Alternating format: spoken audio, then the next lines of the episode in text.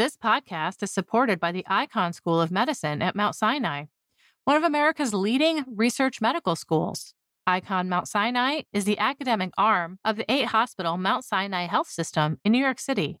It's consistently among the top recipients of NIH funding. Researchers at Icahn Mount Sinai have made breakthrough discoveries in many fields vital to advancing the health of patients, including cancer, COVID and long COVID, cardiology, neuroscience, and artificial intelligence. The Icahn School of Medicine at Mount Sinai.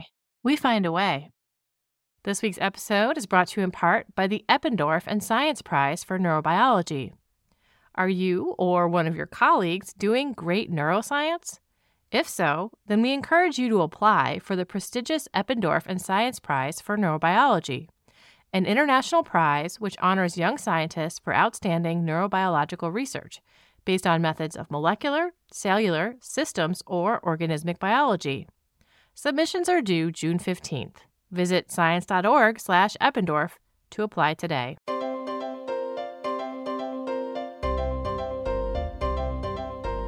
Welcome to the Science Podcast for August 20th, 2021. I'm Sarah Crespi. Each week, we feature the most interesting news and research published in Science and the sister journals.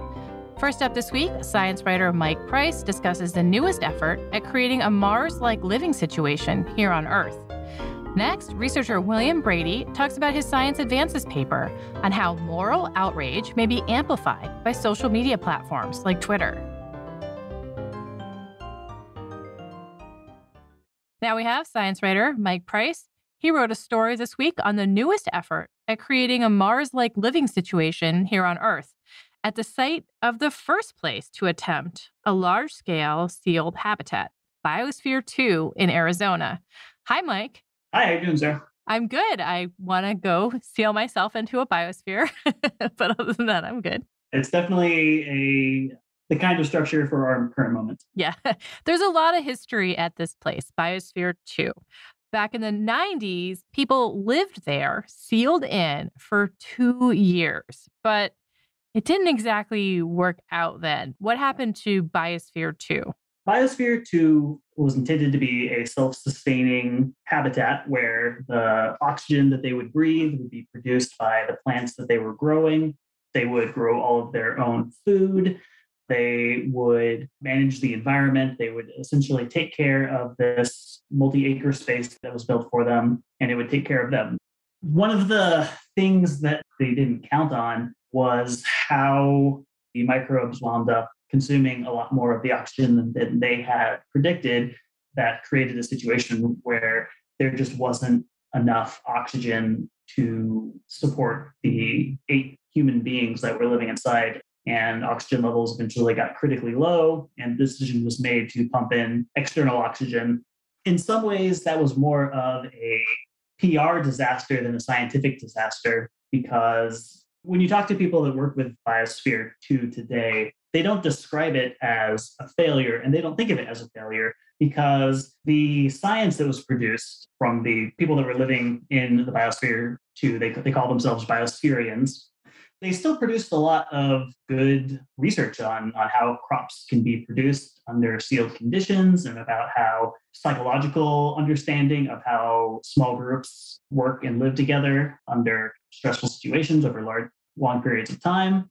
Just did a lot of really interesting and useful research on how sealed system habitats develop over time but the PR arm of Biosphere 2 had really heavily promoted the idea that it was supposed to be completely self sustaining.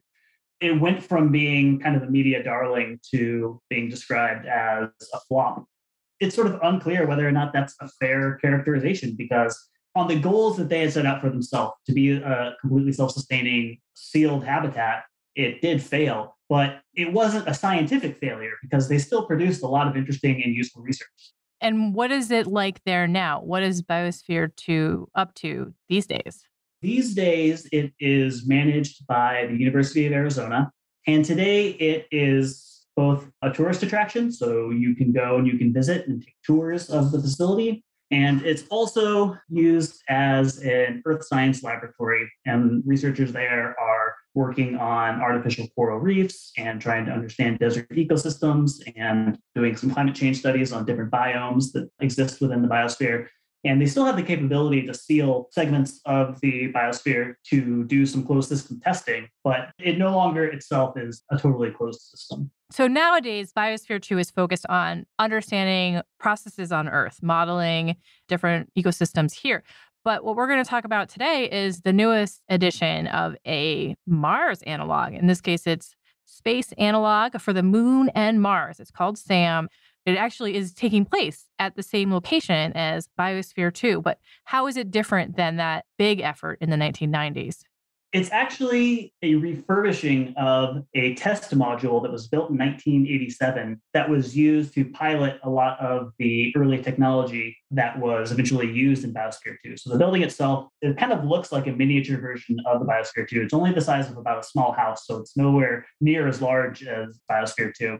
So what a Mars analog is, there's about a dozen of them around the world. Mars analogs are facilities that are designed to mimic some aspect of living on Mars or the moon. And they do this in different ways. A lot of them are isolated habitats that exist far away from civilization so that you can get the feeling of being isolated, or are out in the desert and you have the sense of being on a Mars like landscape. Some of them offer sealed environment conditions, though most of them don't go so far as to seal off the oxygen supply and, and everything. And that is one of the unique and interesting things that SAM is doing is it's creating a environment that can be hermetically sealed so that you're going to be able to grow plants and those plants will provide some, if not all, of the oxygen that you will need to survive within the SAM for a period of, of weeks or months. It's not going to be the situation in Biosphere 2 where people are living in this for years at a time but you could come in for weeks, months at a time, and teams could rotate in and out, and they will sort of be entering the same sealed habitat each and every time. Is it Mars like, or is it more just what it's like to live in a module where you can't go outside and do anything? You have to stay inside the whole time. It's probably closer to the latter. It's Mars like in the sense that they're going to pressurize it to the same atmospheric pressure as Mars. And then you will be able to put on a pressurized spacesuit and then go outside into what they're calling their Mars yard, which is a half acre space outside of the outside of the facility that's been landscaped to look like Mars and is even going to have some scaled down versions of real life Martian craters. Inside of the SAM, it will be pressurized to feel like the atmospheric pressure of Mars. They are tinting the glass so that the sunlight that enters is going to be at the same amount of sunlight that is coming in that a structure on Mars would receive. And if you put on this pressurized suit and go outside, you will maintain that same pressure as if you were on Mars. So they're trying to create as close as they can get to the feeling of being on Mars without the fact that the gravity will still be Earth's gravity and the environmental temperature will still be Earth's environmental temperature. And what do you see as the kind of scientific questions that they can ask using this facility?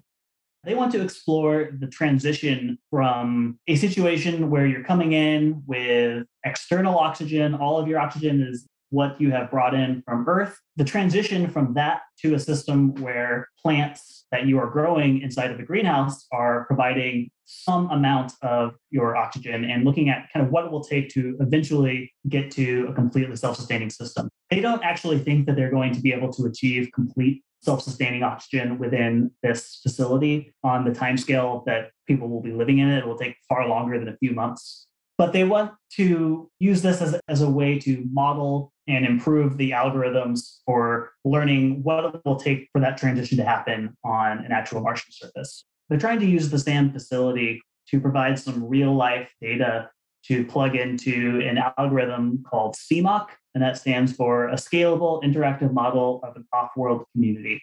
And the idea behind that is that if you plug in all of the different variables between the types of plants you're growing, the number of them, if you have you know 20 potato plants growing and some lettuce and some onions, you can calculate how much oxygen that those plants will be producing, how much carbon dioxide they will need. You can then add in the number of human beings who will be living there. You can start doing calculations on, you know, if I harvest this many onions, I'll plant this many more potatoes to make up for it. And so they'll be, ultimately be able to have an algorithm that you could plug in that will tell you like what it will take to achieve self-sustenance. Hmm. Is this going to take into account microbes? Yeah, so this time they are taking into account microbes. Um, that is one of their areas of focus is looking at how the microbial communities will react to the comings and goings of, of different people and plants. What's the status of the facility now? We talked about it's on Biosphere 2, it's using something built in 87. Are they starting experiments now? Do they already have the Mars yard? Where are we?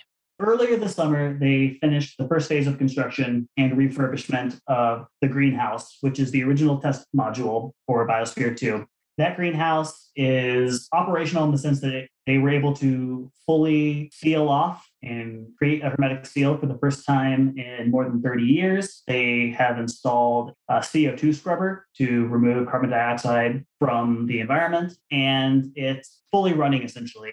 It's at the stage where you could come in and start conducting some basic research experiments on greenhouse conditions in a Mars pressurized sealed environment. The next phase that they're working on now is to connect three different shipping containers that will contain living quarters, kitchen, scientific laboratories, and allow people to stay within the facility for, for longer periods, for weeks or months on end. That's going to take another few months. By early next year, they're planning to have all of the basic construction completed so that they can start bringing in research teams to start working and, and living within the facility Okay. And what about the Mars yard? So the Mars yard is just getting under construction as well. They haven't done much of the actual landscaping yet. That's probably one of the later things that they're going to have completed. Where is the funding coming from for this? Right now, all of the funding has come from private donations, as well as some matching funds from the University of Arizona's Tech Transfer Office. They've so far been able to put together about $55,000 for the renovation. They have another 42,000 and change left over to work on. And now they are beginning their pitch to bring in outside companies to come and do research within their facility, which will generate the lion's share of their income. They have some agreements lined up, but they haven't publicized who is going to be coming in yet. They also are going to be applying to NASA for some grant money, but they are going to be competing with other analogs that exist in the world for the same relatively small pool of grant money. Apparently, it's a pretty competitive world trying to get funding for space analogs. Hmm, interesting. Do you see this as a continuation of what happened at Biosphere 2? I mean, I know that it's using one of the first modules that was built there to test the setup, but is it really related to what has come before?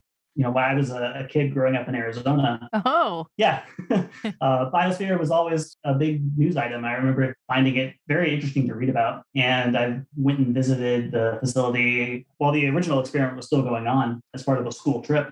So it's always held kind of a special place in my imagination. And it's interesting to think about returning to the idea of a sealed, self sustaining habitat on a smaller scale, perhaps more manageable and realistic scale than with the original Biosphere 2. They're definitely conscientious of this legacy that they're maintaining. And the first two external guests that will be staying in SAM early next year are going to be two of the biospherians that lived in Biosphere 2 during the original two year experiment. I'm personally excited to see what they can pull off, but it's, it's early days and they, they don't have all the, the funding established yet. I think a lot of people are watching and waiting. Great. Thanks, Mike. Thank you, Sarah. It was nice talking to you. Mike Price is a science writer based in San Diego. You can find a link to the article we discussed at sciencemag.org slash podcast.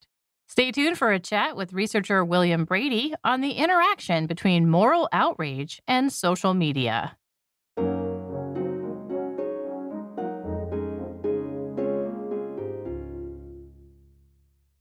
This week's episode is brought to you in part by the Eppendorf and Science Prize for Neurobiology. Are you or one of your colleagues doing great neuroscience? If so, then we encourage you to apply for the prestigious Eppendorf and Science Prize for Neurobiology, an international prize which honors young scientists for outstanding neurobiological research based on methods of molecular, cellular, systems, or organismic biology. Submissions are due June 15th. Visit science.org/eppendorf to apply today. Do you find going on the internet to be a bracing experience these days? Does reading Twitter make you feel mad, sad, fiery? In Science Advances this week, William Brady and colleagues looked at one of the stronger emotions that seems to be brought out quite a lot these days by social media. We're talking about moral outrage. Hi, William. Hi, how are you? I'm good. I'm not mad, but maybe I will be later when I go check my Facebook. I kind of have a sense for what moral outrage means something like being angry about an injustice or a violation. But I'm guessing there must be a very specific definition if you want to do research on this topic. Yes. So we define moral outrage by three key components a specific feeling that is associated with negativity, high arousal, in other words, feeling very worked up. And more specifically, it's typically described as a feeling of anger and disgust mixed together. The second component is it tends to be caused by a perception that someone or something has transgressed against your sense of right and wrong, usually defined by your cultural group. That's where the moral part comes in. Exactly. It's specifically linked to the domain of morality and also politics. And the third component is it typically comes with certain consequences. So it motivates people, for example, to punish others or to call them out. This actually turns out to serve an important function in society. It can promote social cooperation, it can make people less likely to commit a transgression in the future because they have these consequences. Yeah. I think a lot of people complain that there's a lot of it online. You kind of can't step into the internet without feeling like people are outraging each other or trying to get you to take action based on outrage, like those things you're talking about. What exactly were you trying to figure out with your research? Were you trying to figure out if there's more moral outrage or social media is encouraging it? Kind of your primary questions here. At the very broadest level, we were interested in trying to understand why moral outrage seems to be amplified on social media and online social networks. And in particular, we were interested in the social learning side of things. So, in other words, how does social information, things that we're exposed to when we log on, actually influence our decisions to express moral outrage? And we examined whether people are influenced by two forms of social learning. So, one of those is reinforcement learning, and the other is norm learning. So, first, I'll quickly mention what reinforcement learning is. So, what I mean by that is the way that we learn from others' positive and social feedback that is given to us when we commit a behavior, for example, when we express moral outrage.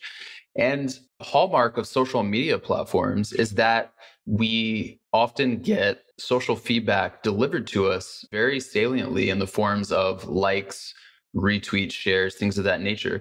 Really, what this is is a form of social reward when you think about it psychologically. And so we were interested to see if people change their outrage expressions over time through this reinforcement learning process as a response to the social feedback that they get.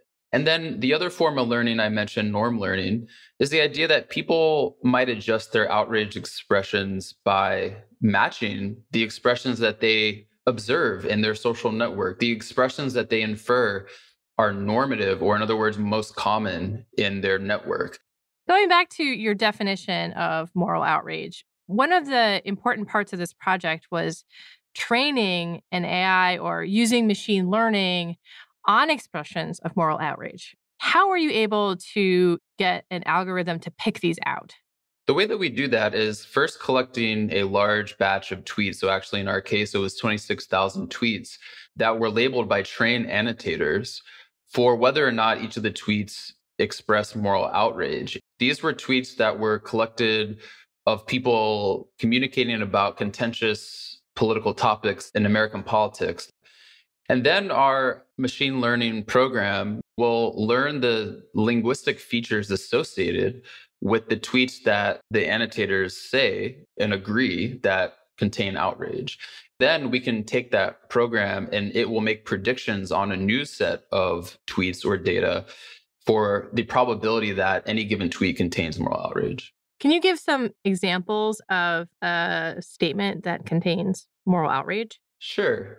An example of an outrage tweet that came from the Brett Kavanaugh confirmation hearing dataset. And this is actually not the verbatim text of a real tweet because we don't want to violate the privacy of a user, but it was something like this. So this was a tweet that was directed at Senator Gillibrand, and it says, You are a disgrace in all caps. Shut your lying mouth. There is no evidence of assault. Another one from uh, another data set the United passenger mistreatment video, which you might remember from a while ago, that went viral. And it says, I'm in total disgust and madness because of what United did. This is totally unacceptable. So, what you can see in these types of tweets is that there's clearly this expression of negative, high arousal emotions, and there tends to be this mention of something related to morality. So, this is unacceptable. They're making a claim that, you know, this shouldn't happen in terms of their sense of right and wrong. Once you were comfortable with how your program was operating on the training data, what data sources did you use for the actual experiment that you did? The observational component of our data, which is 12.7 million tweets, comes from public tweets about contentious political topics. We have 7,000 plus users who we looked at their public tweets over time to look at the association between the social reward that they receive when they express outrage tweets and how it was associated with changes in their outrage tweeting in the future. In our experimental phase of our study, which enables us to make causal claims about the impact of social reward and also norm learning, we recruited 240 participants to participate in a controlled experiment in a mock social media environment. Did people who got a lot of likes on an moral outrage expression act differently down the line? Yeah, so we do see on average across our population of users that we observed a positive association between the amount of social reward that people receive. So, in other words, the likes and the shares when they express outrage in the past and the extent to which they express outrage in the future. And then in the lab, we also show that if we manipulate more social feedback when people choose to express outrage, they will start to express more outrage over the course of the experiment. So we see it both in the observational phase of our study and in our controlled experiment.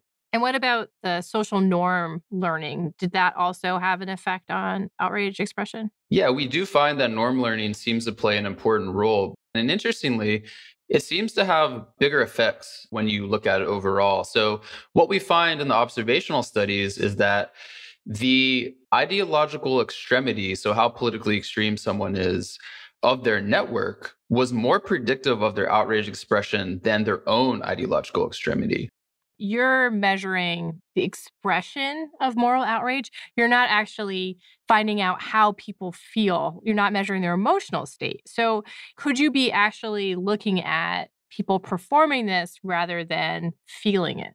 We don't actually have a privileged access to the true feelings people have when they're composing these tweets. And I think that's a really interesting area for future studies. So, what we can say is that people's expressions are potentially changing as a function of norm learning and reinforcement learning. And we don't want to say that this means that their outrage expression is performative. It definitely doesn't. You can genuinely feel outrage and be influenced by your social environment. I mean, that's how most things tend to work, right? Yeah. But at the same time, some people could be expressing perhaps more outrage than they really feel. And there's no real way for observers to actually know when that's happening. Yeah. These platforms weren't designed with the intent of getting people to express their moral outrage and then build on it and kind of whip each other into a frenzy, right? That's right. There's kind of this black and white conversation that happens a lot where on one side people say, oh, social media platforms are destroying political discourse. And then on the other side, and this is sometimes an argument social media platforms have made, oh no, these platforms are totally neutral. This is just humans behaving in another context. What our study results actually suggest is that neither of those answers is true. It's really some combination because moral outrage is a natural tendency that people have. It's really deeply ingrained in us to call out people when our sense of right and wrong has been transgressed against. But at the same time, there are design features of social media, like what we show the delivery of social feedback, the way that outrage is displayed in our news feeds that could potentially amplify that natural tendency. So it seems to actually be I think what we're showing a combination of both our psychology and the technology. It's potentially amplified by these platforms. We've mostly been talking about extreme ideologies or people getting outraged. What about the middle guys, the moderates? What happens to them in these scenarios? Research is coming out now suggesting that a lot of the most extreme political content and perhaps even a lot of the outrage is coming from actually a minority of users who are the most politically extreme. And the majority of users are less extreme and potentially more politically moderate. So, what happens to those users when they're exposed to this type of information? So, our studies are suggestive of one possibility, which is that some of these users, they do show a little bit of conformity where they might increase slightly their outrage expression if they're getting more social feedback and they're seeing more of this stuff represented in their social network. But there's also another possibility, which is that some of these people who are more moderate actually are just turned off by this content that they're seeing and they tend to either leave the platform or maybe they just don't speak out as much. Figuring out exactly what determines which of these processes happen is really important for future research. And it also is important to figure out because both of these processes can lead to a situation in which the more moderate views are not actually well represented on the platform, even though there are moderate people in majority on the platform. Do you see this maybe for future research looking at whether or not these expressions of outrage that are happening online and maybe increasing are they translating to in-person interactions? Yes i think one of the areas of research that we're very interested in looking at is to look and follow people and see yeah if there is influence of the behavior on the platforms whether it translates into offline action for example the likelihood of attending a political protest donating to a cause or things like that. The other thing that we're looking at, getting back to this question of to what extent do expressions actually track on to real feelings, is measuring the extent to which people report feeling certain levels of moral outrage and then comparing that to how users on the platform actually perceive the levels of outrage in the message. There is theoretical reason to think that the social media environment is conducive to overperceptions or misperceptions of outrage because we know that the ability for us to express emotions is highly constrained compared to in person interaction. Thank you so much, William. Yeah, thanks a lot. This was fun. William Brady is a postdoctoral fellow in the psychology department at Yale University. You can find a link to the Science Advances article we discussed at sciencemag.org/podcast.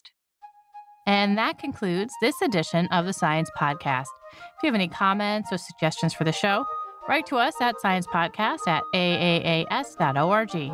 You can listen to the show on the science website at sciencemag.org slash podcast. On the site, you'll find links to the research and news discussed in the episode. And of course, you can subscribe anywhere you get your podcasts. The show was edited and produced by Sarah Crespi, with production help from Podigy, Megan Cantwell, and Joel Goldberg. Transcripts are by Scribie, and Jeffrey Cook composed the music. On behalf of Science Magazine and its publisher, AAAS, thanks for joining us.